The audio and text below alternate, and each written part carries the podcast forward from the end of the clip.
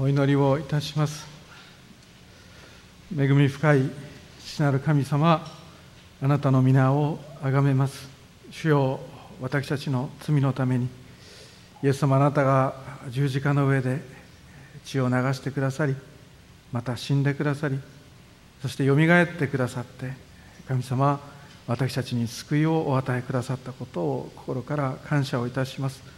どうぞ主よ私たちの罪とがすべてあなたが追ってくださりまたあなたが受け取ってくださったことを今日も覚え感謝をいたします。主よどうか私たち許されたものがまたその喜びを神様胸にまたどのような歩みをすればよいのか神様あなたが導いてくださいますようにお祈りをいたします。どうぞ私たち喜んで出かけてゆく私たちがどうぞその行く先々で神様あなたの身旨を行いまたあなたの御心を語り神様御国が来ますようにとお祈りを申し上げます。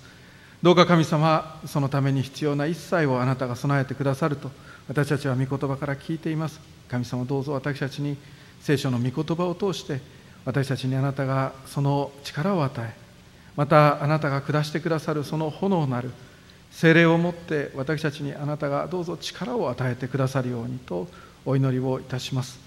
どうぞ弱さを覚えておられる兄弟姉妹方がおられましたならば火を持って神様は触れてくださいますようにお祈りを申し上げます。神様言うべきこと語るべきことがわからない方々がいらっしゃいましたならば炎の下を持ってあなたが触れてくださいますようにとお祈りをいたします。また神様言葉を持って神様は失敗をしてしまう者がいましたならばどうぞ神様あなたが靴輪をかけてくださりあなたがどうぞ死を私たちの舌をも支配してくださいますようにとお祈りをいたしますとともにどうか神様この時代にあって本当に大きな弱さを覚えておられたりあるいは神様力のないところを通っておられる兄弟姉妹方おられましたならば主イエスキリストの癒しが豊かにありますようにとお祈りをお捧げをいたします。この教会に集うお一人お一人をあなたがどうぞお守りくださいますように心から期待して感謝し愛する主イエス・キリストの皆を通してお祈りをお捧げいたします。アメン。アメン。おはようございます。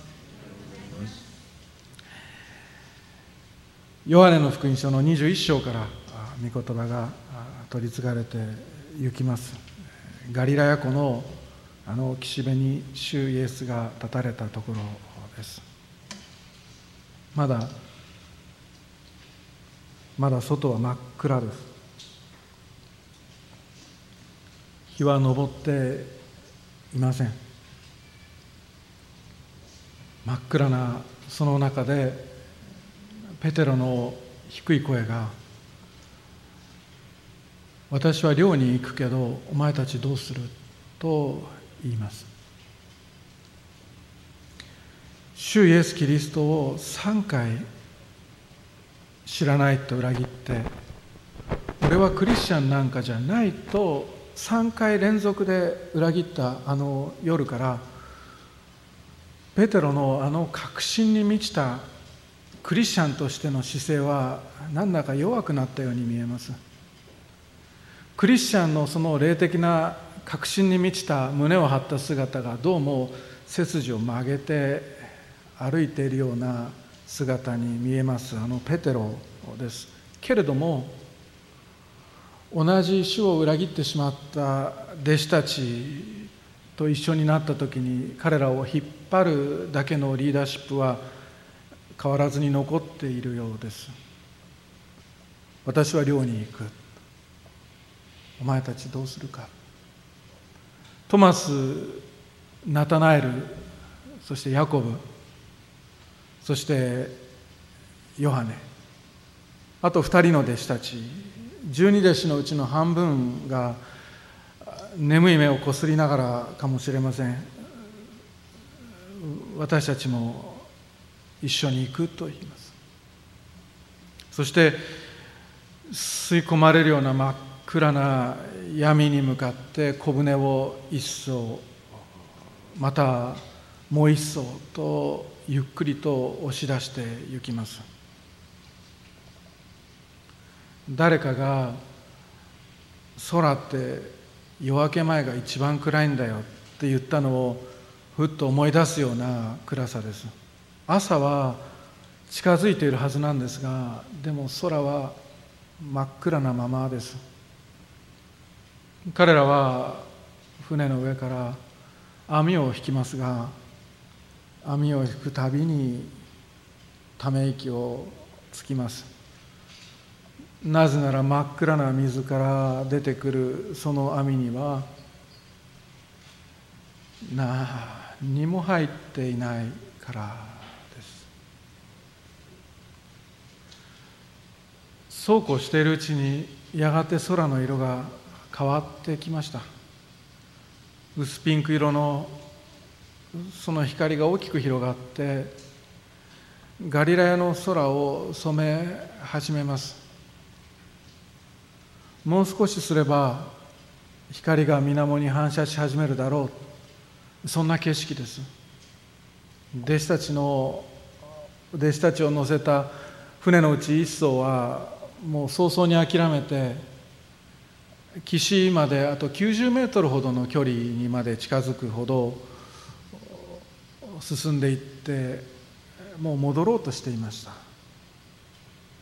4節。夜が夜が明け始めていた頃イエスは岸辺に立たれた。けれども弟子たちにはイエスであることが分からなかった。夜が明け染めた頃イエスは岸辺に立たれたと聖書は言います。ガリラヤ湖。そのガリラヤでもう一度会おうとそういう約束をイエス様は弟子たちとしていました。マルコの16章の7節の御言葉です。見つかいは言います。イエスはあなた方よりも先にガリラヤに行く。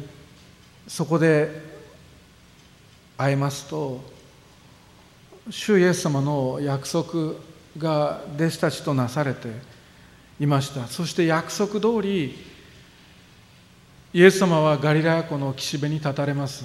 約束を守る真実な主イエス・キリストがこの聖書の箇所に登場します。約束を守る真実なイエス・キリストがガリラヤ湖の岸辺に立ちます。この聖書の御言葉はイエス様が真実なお方で約束を守る神だということを表しています。主イエス・キリストは弟子たちに対してなされた約束は決して破らなかった。ことごとく主の時に叶えてくださったことであります。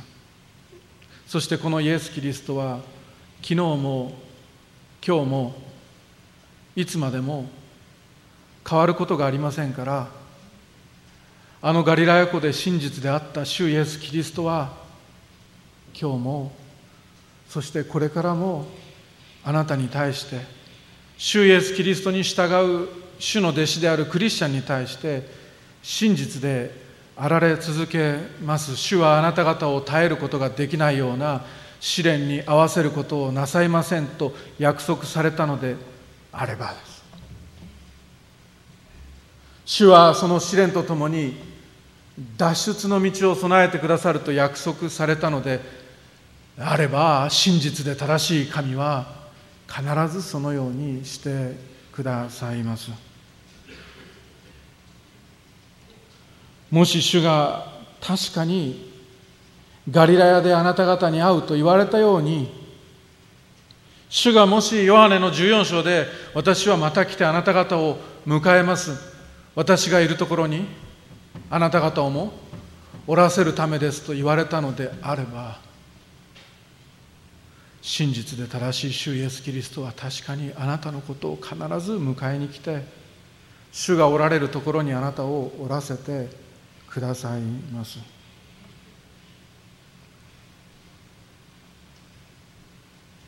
主がもし父が私に与えるものは皆私のところに来ます。そして私のもとに来るものを私は決して捨てませんとヨハネの6章の37節で言ったのであれば真実で正しい神は約束を守る神ですから主イエス・キリストのもとに来たあなたを決して決して捨てません。主は確かに向こうの岸で岸辺に立たれあなたを迎えてくださいます。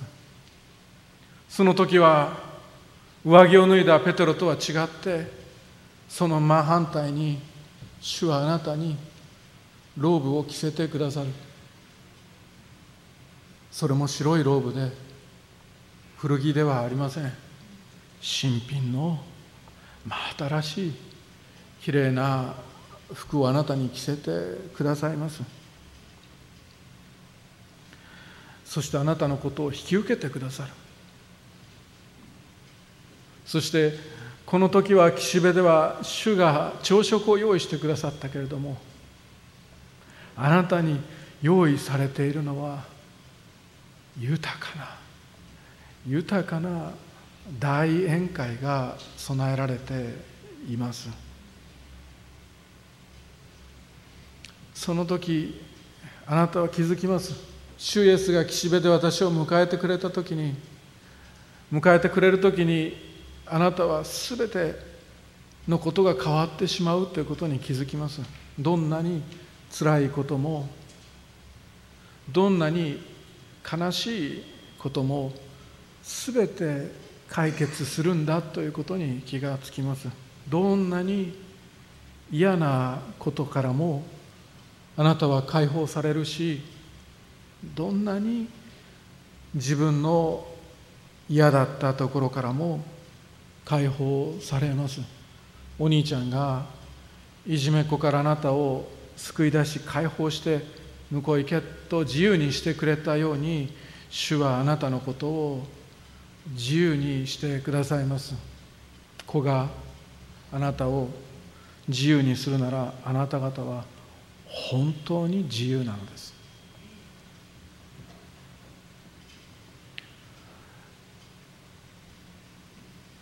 でも90メートル離れたその小舟の上にいた弟子たちは聖書によるとけれども弟子たちにはイエスであることが分からなかったと書かれています。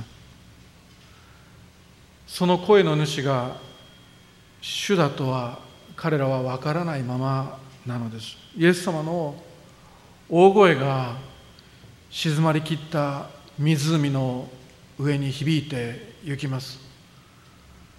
子供たちよと声がかかる。屈強でそしてあらゆるビジネスの困難を乗り越えてきた勇敢な漁師であった弟子たちでした。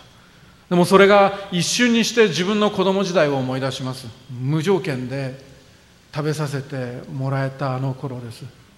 無条件でアイスとアイスをアイスクリームを配ってもらえたあの頃です。無条件でスイカを切ってもらえたあの子供時代をふっと思い出します。そしてイエス様は言われます。食べるものがありませんね。と。お腹空いてないか？っていうことです。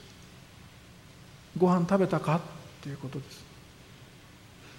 そう聞いてもらったあの子供の日々を思い出します。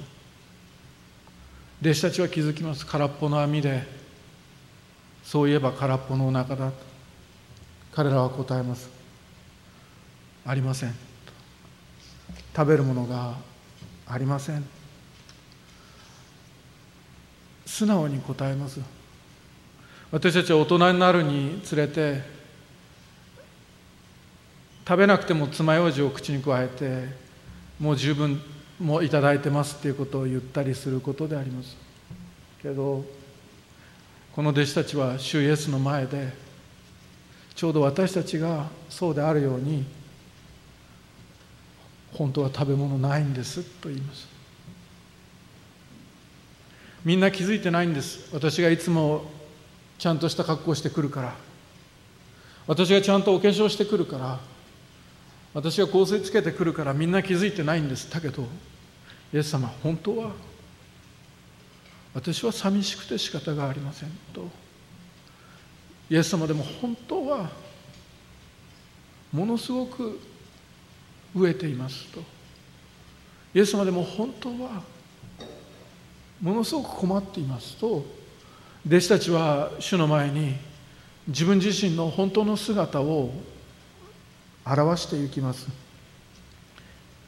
イエス様はその弟子たちに御言葉をかけ続けられます。でもこの後読めば分かるんですが言葉だけではありませんでした。主の愛は言葉や口先だけでなく行いと真実をもって主は弟子たちに触れてくださるリアルで現実のお方であります。主は生きておられますから。食べ物ありませんと言った弟子たちに分かるよ。辛いね。そういう優しい言葉だけでは終わらなかった。この後魚をくださる主イエス・キリストです。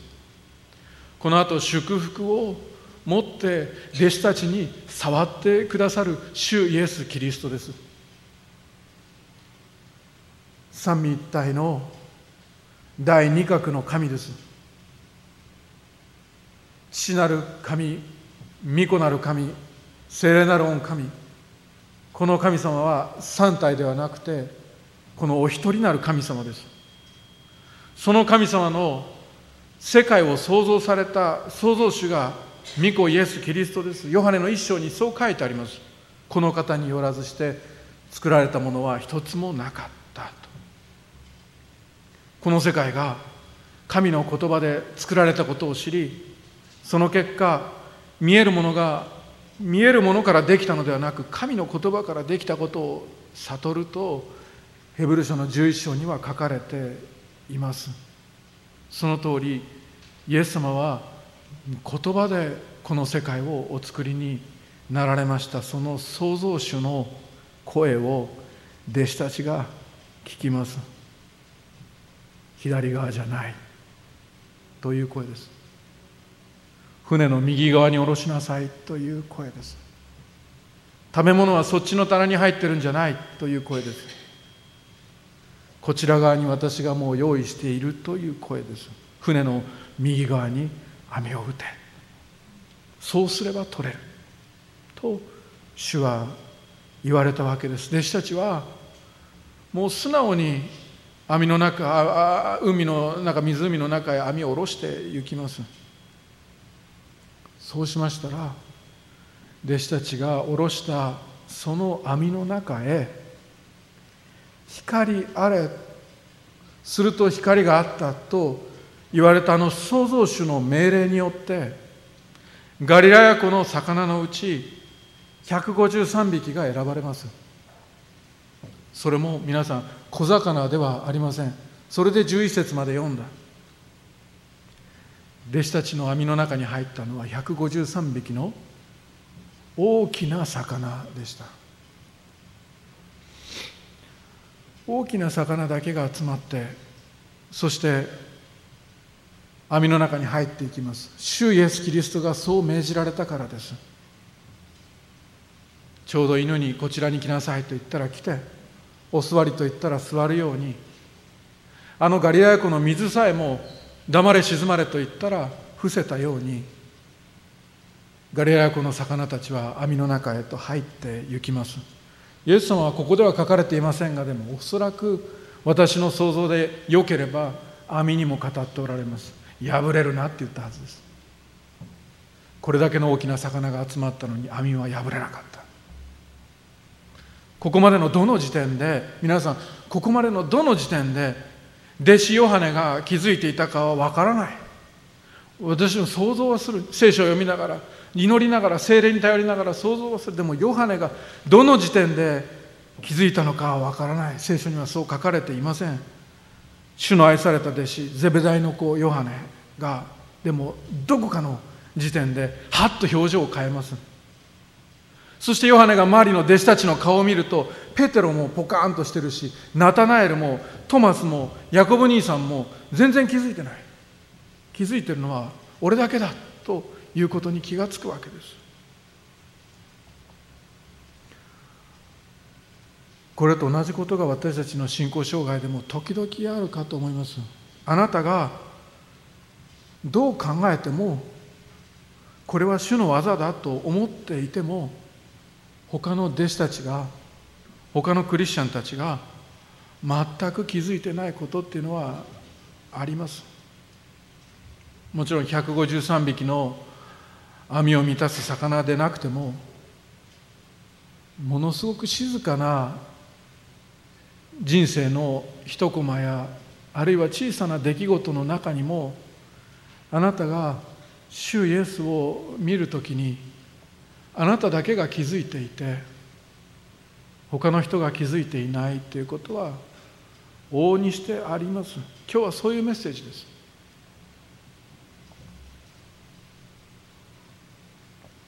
私の息子が消防車に乗りたい。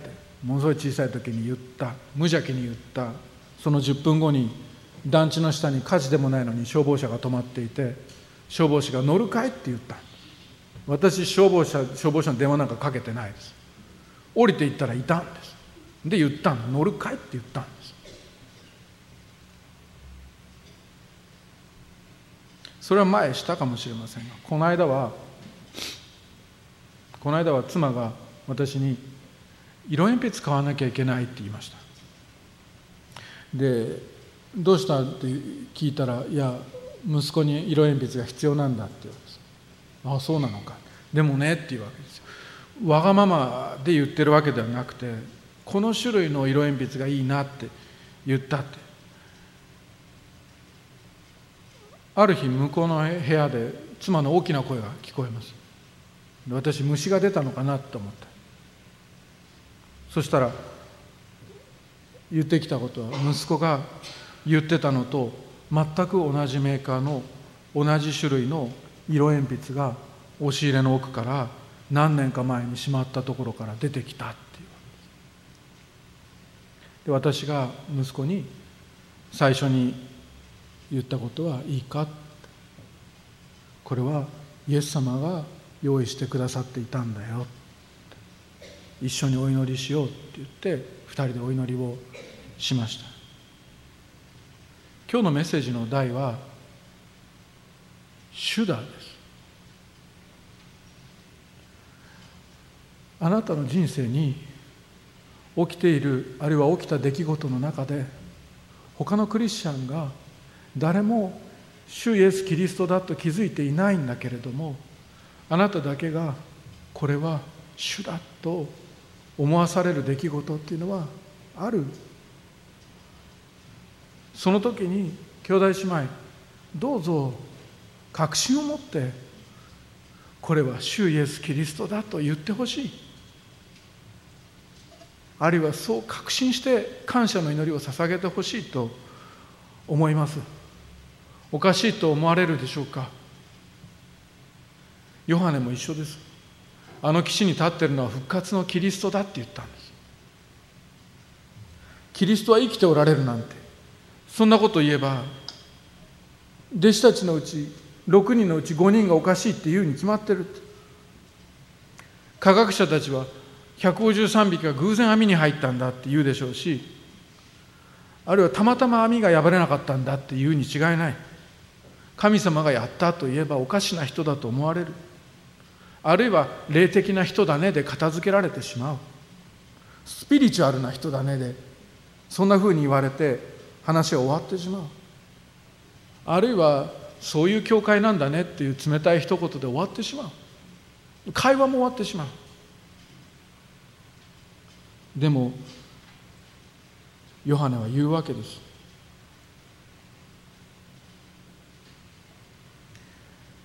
それでイエスが愛されたあの弟子がペテロに「主だ」と言った。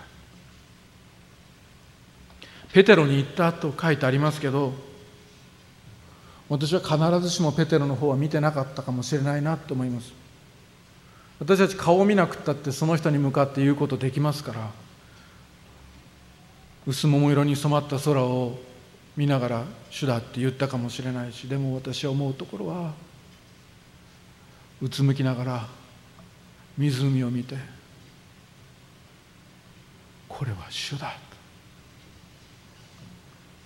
言ったのではないかと思います。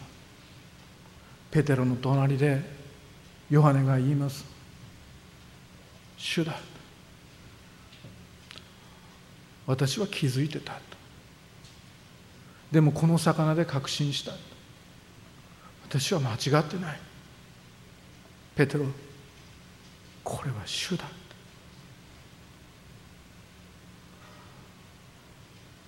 私たちはクリスチャン。私たちはこういうことをします。神の国に生きるクリスチャンの生き方の一つはこの世界で起こるあなたに起こる出来事のうち神様はご自分の生徒らを特別に扱われるという言葉を土台に敷いてあなたの人生に起こるさまざまな出来事の中で手段を見つけることです。そしてあなたの人生だけでない。あなたの周りに起こるあなたの周りの人に起こる出来事の中にも手段を見つけていくのが私たちの歩みであります。旧約聖書には旧約聖書にはサムエル少年サムエルがサムエルっていう預言者がまだ子供だった時に少年サムエルが神様からサムエルサムエルと呼ばれるわけです。でもサムエルはそれが霊的なことだと思わない。自然的なことだと思って誰かが呼んだんだと思ってるわけです。それで妻子エリのところに行って「お呼びになりましたか?」って言いに行くわけです。エリは言います。私は呼ばない。戻って寝なさいまた寝てたらサムエルサムエルと声が聞こえるわけです。サムエルはそれが主だってわからないんです。なぜなら主の御声はしばらくここしばらくずっと聞かれていないから。そして主だっていう人がその周りにほとんどいないからサムエルはそれが主だって教えられていないわけですサムエルはそういう不思議なことが起きた時にそれが主だってそれが主の不思議な出来事なんだって言ってくれるおじいちゃんもおばあちゃんも周りにいなかった。それでサムエルはまた走っていって最初エリのところに行って呼びましたかって聞くわけです。エリは私は呼ばない。ついにエリが気づきます。エリは分かってる。エリはそういう時代の信仰を見てきてますから。それでエリアはもしかするとと思うわけです。そしてエリはサムエルに答えます。今度呼び声があったらお話しください。しもべは聞いておりますと。そう答えなさい。と言いますとサムエルは戻っていって主の声を聞く。その主の言葉をエリに運んだ時にエリが言った言葉はこうです。サムエルは全てのことをエリに知らせて何も隠さなかった。エリは言った。その方は主だ。主が御目にかなうことをなさるように私たちは生活をしていく中で私たちの周りのサムエルに起こる出来事もあるいは私たち自身に起こる神様の御業に気づきます。その時に私たちクリスチャンが言うべきことはそれは主の御業だです。その方は主だです。それは主がなさったことだと。みんなが気づいていなくても気にしなくていい。その方は主だ。このことを忘れない信仰生活を送っていくことであります。主の御業って聞いて私たちはドキドキしたりあるいは悪いことが起こるかもなんて思う方がいるかもしれませんが兄弟姉妹今日の箇所はもうとにかく恵みです。今日のメッセージはとにかく恵みです。主はね皆さんお腹が空いて魚を必要としている弟子たちにこのぐらいでちょうどいいだろうなんていうことはやらなかったんです。もう一回言いますよ。大事なんで。神様は 神様はお腹が空いて飢えている弟子たちにこのぐらいの体格でこのぐらいの体重だったらこのぐらいがちょうどいいだろうっていうことはやらなかった主は何をなさったかって言ったら153匹の大きな魚を網に入れそして破れるがごとき多くの魚で弟子たちを満たしたわけです。押しつけゆすり入れあふれるばかりにして懐に入れてくる。そのことをなしてくださりそして第二コリントの9章8節には神はあなた方にあらゆる恵みをあふれるばかりに与えることがおできになります。あなた方がいつも全てのことに満ち足りて全ての良い技にあふれるようになるためですと書かれている事柄をやってくださったわけであります。そして主は昨日も今日もこれからも変わることがないお方は主イエス・キリストの弟子に主はよくしてくださいます。本当ですかって言ったら私たち全てのために御子さえも惜しまずにお与えになった方がどうして御子と共に全てのものをあなた方に恵んでくださらないことがあるでしょうかです。主はあなたによくしてくださいます。主はあなたによくしてくださいます。主を食べるものがありませんねと主に聞かれてそしてありませんと答えてこのぐらいの魚がいいなこのぐらいの魚があったらいいなと思う弟子たちのその思うところ願うところの全てを超えてはるかに超えて豊かに満たしてくださる主イエス・キリストであります。私にそんな資格ありますかって言ったらあなたは主イエス・キリストの生徒です。あなたは主イエス・キリストのしもべであり弟子でありそして主イエス・キリストの生徒です。そして神はご自分の生徒を神はご自分の生徒を特別に扱われます。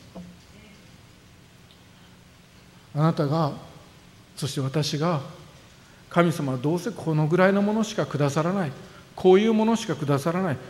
こういうふうにしかくださらないと思っているところのその思いと願いとはるかに超えて網を破くほどのあふれる恵みがあなたのところに届けられます。お金でなくてもいい。あの色鉛筆でもいいのです。でもそれがあなたに届いた時これからの生涯で主はあなたによくしてくださるということを信じることです。そういうことが起きた時にたとえ他のクリスチャンがポケターンとしててもあなただけは目を覚まして主だということです。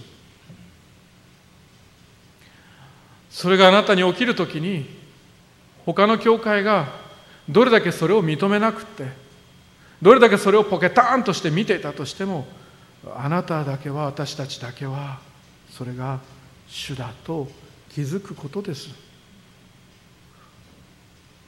誰か友達がよくわからないと言っても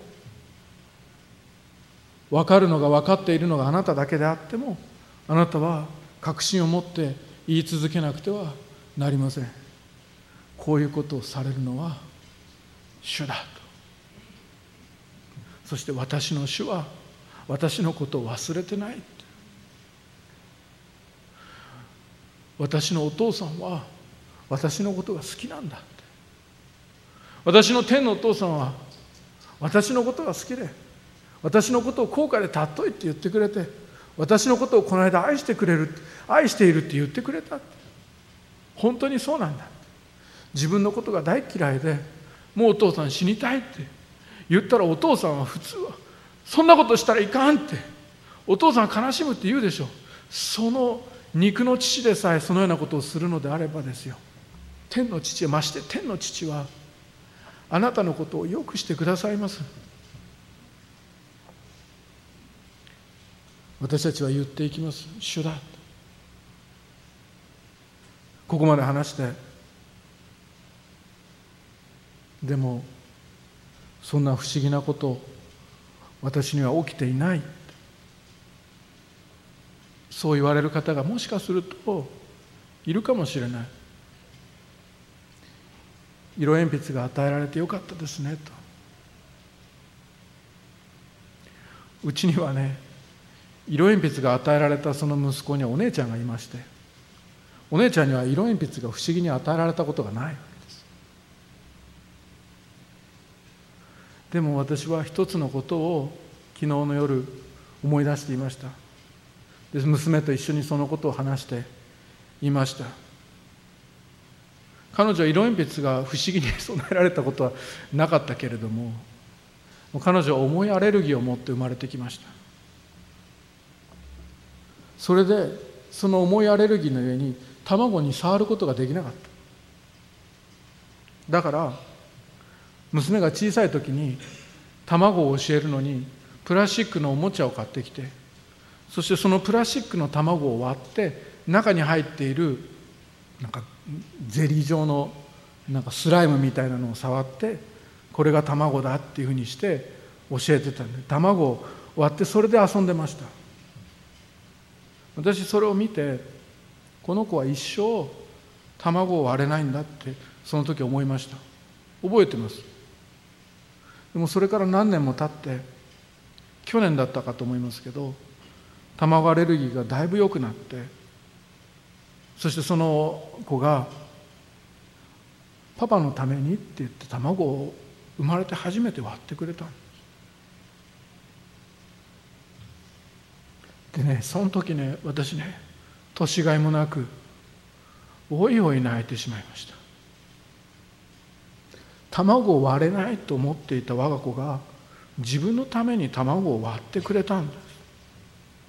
よく聞いててください。そこに私は主だと思った。彼女の卵アレルギーが治るためには良くなるためには時間がかかりましたし訓練が必要でした。当たり前のことを繰り返していったわけです。その当たり前のことを積み重ねていってそこには奇跡はなかったし超自然な出来事なんてなかった。自然の法則が変わったりあるいは下に降りていったら消防車が止まってるっていうようなこともなかった。当たり前の毎日の自然の出来事の繰り返しでした。でもその繰り返しを組み合わせて神様が全てのことを働かせて益としてくださったわけです。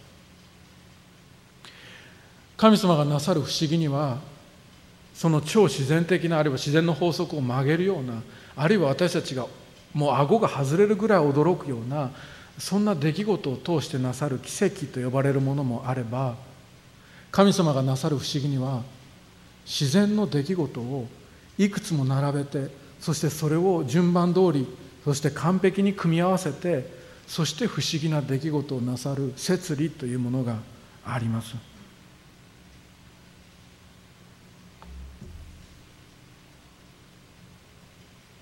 その摂理は神様が組み合わせた自然の出来事だけども神様の出来事です。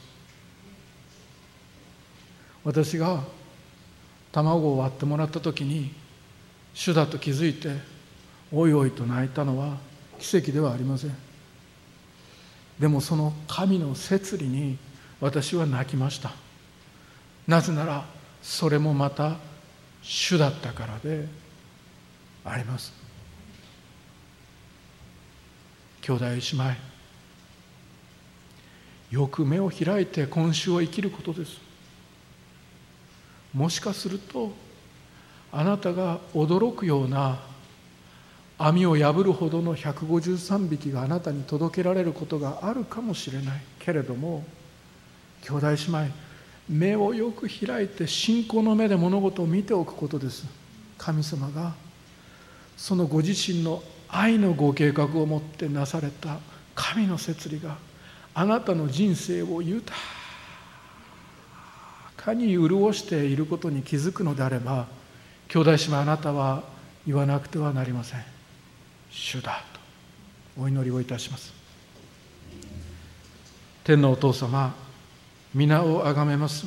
あなたは不思議なことをこの時代にも起こされる方であります。そして私たちは不思議なことが起きた時に素直に純粋に主だという信仰が与えられていますことを感謝をいたします。しかしそうでなくても当たり前の出来事の組み合わせで起こる不思議な出来事の中にも主だと言わせてくださいますようにこの時代は主だと言ってくれるおばあちゃんが必要だと思います。神様この時代は主だと言ってくれるおじいちゃんが必要なんだと思います。おお主よ。この時代はそれは主だと言ってくれるお父さんが絶対に必要なんだと思います。神様はこの次の世代にそう言ってくれる人がいるだろうかと思いながら神様時代をそしてこの国の教会を見渡します。どうか信仰深く見極める霊を持って物事の信仰の目を開いて神様生活をしていくクリスチャンが神様この地上に多く起こされますように今週を生きるクリスチャンたちがどうぞ主がなさってくださるその愛の御業と愛のご計画を豊かに楽しみそして喜び歩んでいくことができますようにと祈ります。主よどうか私たちを主だと気づかせる純粋な信仰で満たしてください。愛する主イエスキリストの皆によってお祈りいたします。アメン。